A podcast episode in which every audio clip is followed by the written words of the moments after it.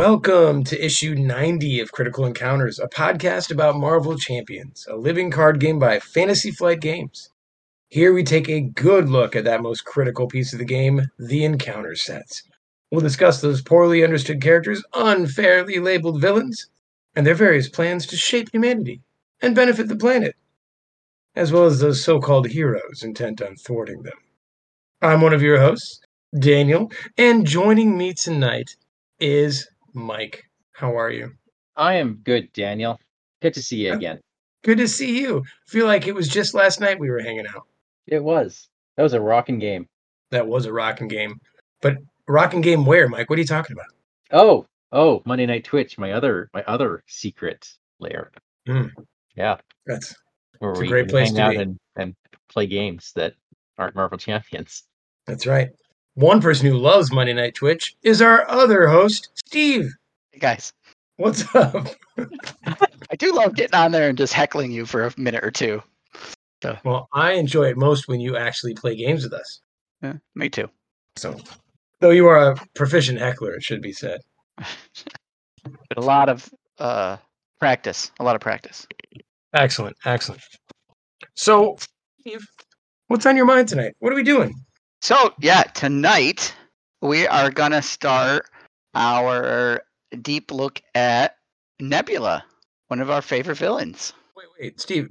uh, We're what do you mean villains? I have like a hero deck named Nebula. No, you Oh. don't. You don't. I don't. He's a Is it villain. actually, is it actually at your house? Well, yeah. do uh, you yeah. have uh, do you have the following cards? Combat ready, ruthless, wide stance. Hmm. hmm. Those don't sound familiar. That that's uh they're in both sets actually. Oh, So you haven't trying played Nebula in either form. I haven't. Okay, so our plan for Nebula, because there are so many cool versions of Nebula, is we are going to take a look at Nebula Villain, part one tonight. So her origins, her primary cards. Next week will be part two. We're going to take a look at all her encounter cards when you play against Nebula. And then the mm-hmm. following week, the plan is to take a look at the Nemesis version of Nebula so that we'll have a really wide breadth where we get to look at her through three different sections. It's like a Nebula Rama. Yeah. Very excited. I'm very excited for that. tonight I'm going to tell us a little bit about Nebula's origins. You guys want to know about that? So Hey, much. just- I want to know why on this first picture that you post in the show notes, she does not look like the Nebula I've seen. No, she does not. Uh, Hmm. Her art has evolved over the years, that's for sure.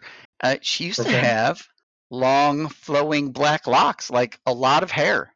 Yeah. And the Nebula now has none. Well, I bet we're going to learn a lot about how she's changed over time. So, well, take it away, Steve. Just just don't make it don't make it too nebulous. Nice. Oh. Yeah. All right, so we're going to talk Nebula. she first appears in Avengers 257 in 1963. She has been around a long time. So our first look at Nebula, it's just a couple pages tucked into this Avengers issue, which the primary story of the Avengers issue is something else completely, has nothing whatsoever to do with like Nebula's story, but they still Hmm. Stick in like six pages of Nebula. So here, she is a feared commander of a group of space pirates. Wait, what? Yes, a whole crew of space pirates. Are they all redheaded and Bonnie? No, none of them are. They're uh, they're all various alien uh, creatures. Uh, Huh. And this this ragtag group of space pirates, led by Nebula, s- had stolen Thanos' ship, the Sanctuary Two. And on board the Sanctuary Two is a captured Captain Marvel. So not not that Captain Marvel, uh, no, not that Captain Marvel, but a different Captain Marvel that we know as Spectrum in our game. Whoa. Yeah, That spectrum is that old? yeah, apparently. But Uh, why was she called Captain Marvel back then?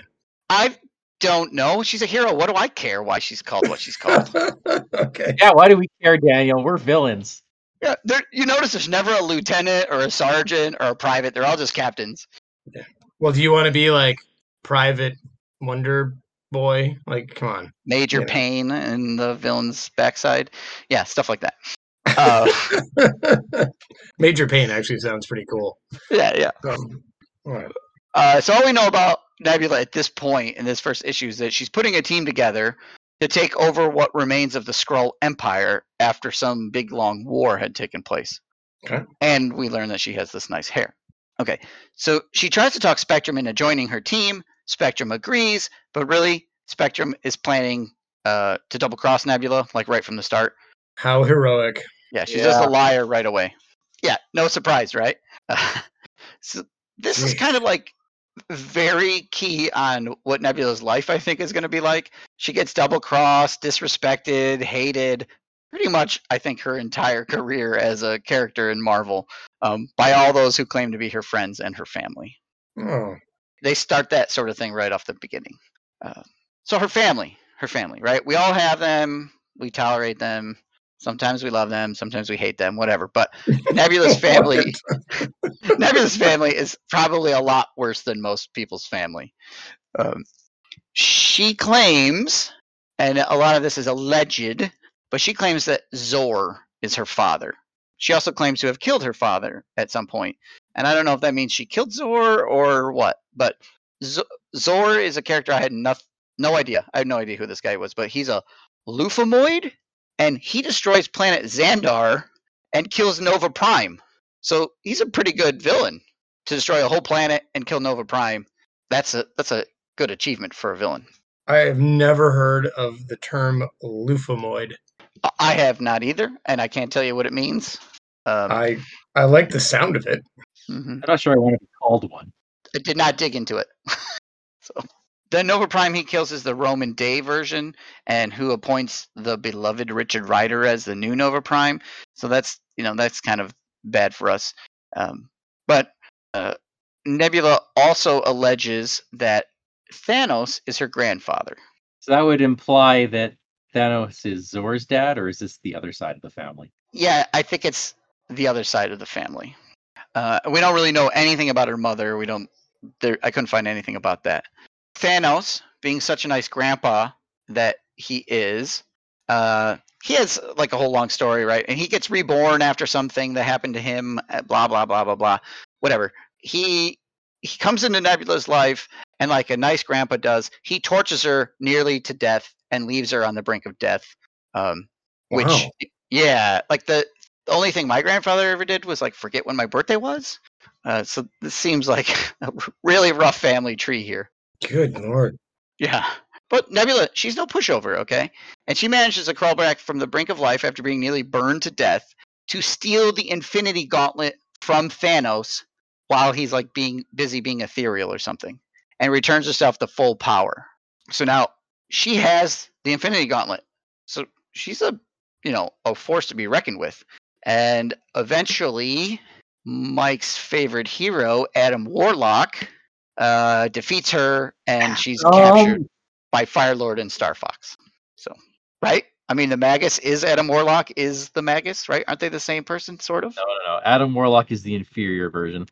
okay well the, the inferior version ends up stealing the gauntlet back from nebula and she gets captured I, this is going to be one of those. We're finally going to have a villain for whom I have great sympathy, aren't we? Uh, yeah i It- think it's so been a while since I've been able to kind of really relate to one of these cats. I think you'll like this one. Right. And we all have our family problems, right? So hers are pretty rough, though. Hers seem extreme. Extreme, yes. Okay, she has lots and lots of adventures, and there's, you know, 1963 on till now, so there's way too many stories to talk about. But the overall theme of her stories is that her family and friends are real Language. to her. Thanos eventually will adopt her as one of his daughters, in quotes, alongside Gamora. Uh, even though maybe she's a granddaughter, maybe she's not. So he at least recognizes her in that way. But he favors Gamora for some reason over Nebula in everything that happens. Um, even though Gamora never outwits Thanos, never steals a gauntlet from him, never shows the initiative to take his ship. Like Nebula does these things and outwits him several times, and he still puts her down, still doesn't think she has the like doesn't show her the respect that she's due for all these things. She's you know, she's beaten Thanos a few times, but he can't Well, that kind of her for that. explains why he doesn't like her that much. Right, he holds a grudge, he's pretty petty Okay. about it. Um, Okay. so- yeah, he he treats her as like that unwanted stepchild, pretty much in anything I read. So Okay. uh, her sister, in quotes, Gamora, is terrible to her. Uh, her foster brother Thane, who is Thanos' son, enlists Nebula's help at one point, and she decides that what she's going to do is she's going to save Thanos because Thane wants to kill Thanos, but Nebula doesn't want Thanos to die. So she decides to double cross Thane, save her father slash grandfather, whatever. She saves Thanos, and in the process, she gets stuck in this place called the God Quarry, and Thanos just abandons her there. Like she saves his life, and he just doesn't care about her. He just and, leaves and, her and there. he knows she saved his life. Yes, he knows Okay. she saved his life. He doesn't care. He leaves her in this God quarry place, which is a bad place to be. There's all these illusions. You're tortured. She she's there for a very long time, and kind of goes sort of insane from all the illusions and whatnot. So it's not a nice place to be left behind at. That's Nebula's life kind of in a nutshell. She's denied any sort of affection. She's always overlooked by Thanos time and time again. Uh, she gets backstabbed by anybody who she puts her trust in. Thanos is like, "Oh, Gamora, you're the greatest," and then Gamora betrays him and joins the Guardians of the Galaxy. You know, changes sides completely, and he still prefers Gamora over Nebula.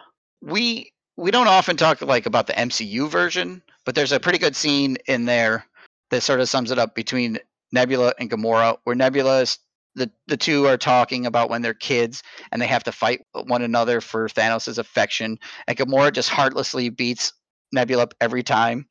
And every time Nebula loses, Thanos literally rips a piece of Nebula out of her and replaces it with some piece of tech. You know, so like it, it's it's really rough. With family like this, who needs heroes to fight? Wow.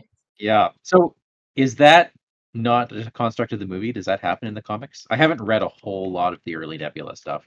I, I don't know if that happens in the comics. I mean, it definitely happens in the movie, um, but it did seem to be like it, it, it felt accurate enough. Maybe not. Accurate in spirit.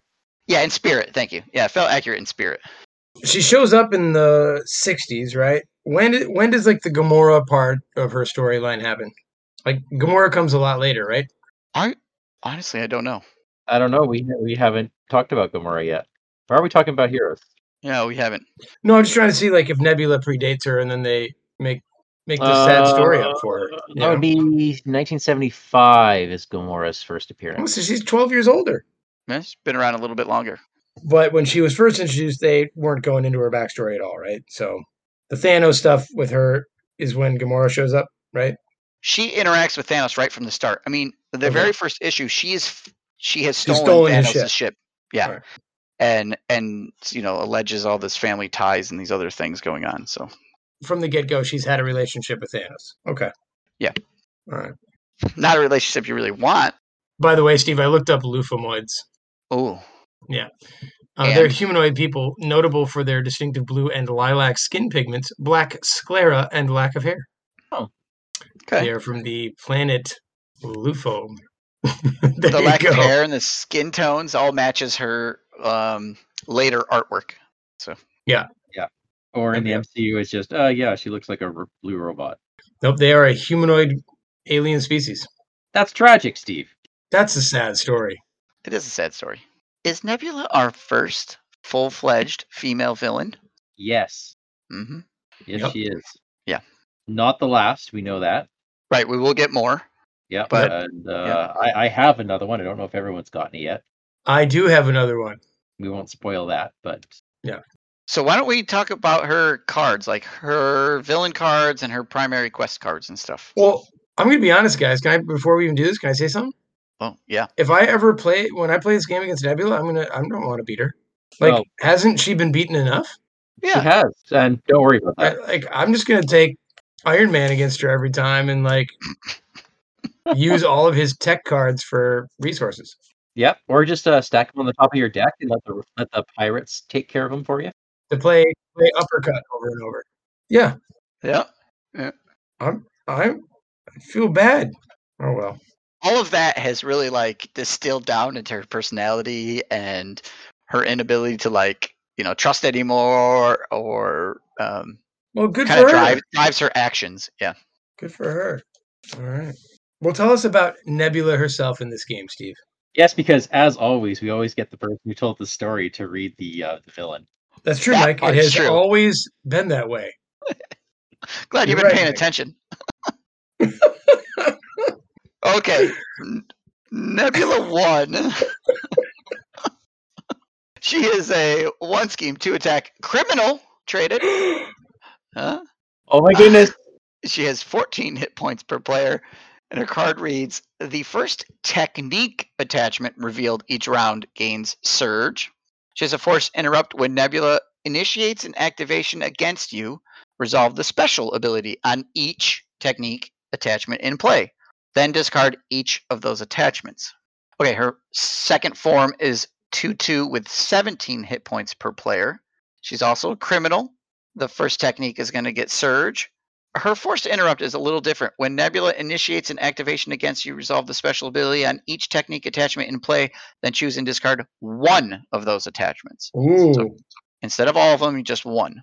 Her third version is a two scheme, three attack with 20 hit points per player, also giving the first tech attachment Surge. And her ability, when Nebula initiates an activation against you, resolve the special ability on each technique attachment in play. You may then remove the top card of your deck from the game to choose and discard one of those attachments. I love how she goes with these space pirates then. Yes. Yep. Yeah. Ah, so great. Her expert form is just brutal. Yeah. Like Nebula one, she uses up everything and then it clears. So there could be a little bit of a down where she doesn't have any techniques or whatever.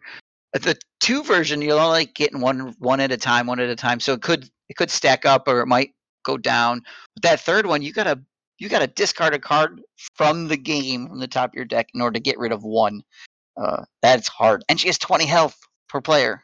So Uh, we're not talking about her techniques in this one, though, right? That's uh, for powers and abilities next episode. yeah, we'll talk about that in part two. So- I mean, consider them partly delayed event that they're attachments, and then the event part goes off later. Mhm. special ability, but they all give her some kind of bonus, like stalwart or something like that. So they're not fun to have around when when you're facing off against her. Not to be able to get rid of them all is painful, and having to discard cards off the top of your deck to make them go away is awful. yeah, not just discard, remove from the game. Removed from the Yeah. game. Yeah. Well, And I think she's got a lot of them too, and they'll stack. all right. Well, why don't we look at her uh, scheme? All right, let's talk about the art of evasion. Main scheme 1A. Contents the usual nebula stuff, Power Stone, ship command, and standard encounter sets, and one modular encounter set, i.e., Space Pirates. Set up, put the Nebula ship environment and the Milano support into play, attach the Power Stone to Nebula where it belongs, Mhm. discard the top two cards per player off the encounter deck, then attach each technique attachment discarded this way to Nebula. So right away, if you're playing expert mode, that's uh, that's a lot of techniques, and only one of them is going to go away each time they they get triggered. When you flip it over, it starts with two threat per player, goes up by X per player each round Hmm. and has a max of six per player. You've tracked Nebula's location, but she's trying desperately to get away. This may be her only chance to take the Power Stone from her. X is equal to the number of evasion counters on Nebula's ship. I feel like we can't talk about this one until Daniel reads us a card.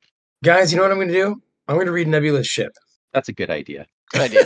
Thank you, Daniel. Nebula's ship is a uh, unique environment with the aerial and vehicle traits with a forced interrupt. When the villain phase begins, place one evasion counter here. Shoot the thrusters! First player action. Exhaust the Milano and spend up to two resources of any type. Remove one evasion counter from here for each resource spent this way. Wow. Yeah. So if you thought you're going to use the Milano on useful things like getting rid of those treacheries, nope, sorry. yeah, you're never going to use it for a regular resource. Yeah. This is a first player action. Yeah, but really you only have to use it every other turn to clear the whole environment. I mean, I assume there's other ways of getting these evasion counters on, but like There sure is. Yep. Don't, don't just don't do that.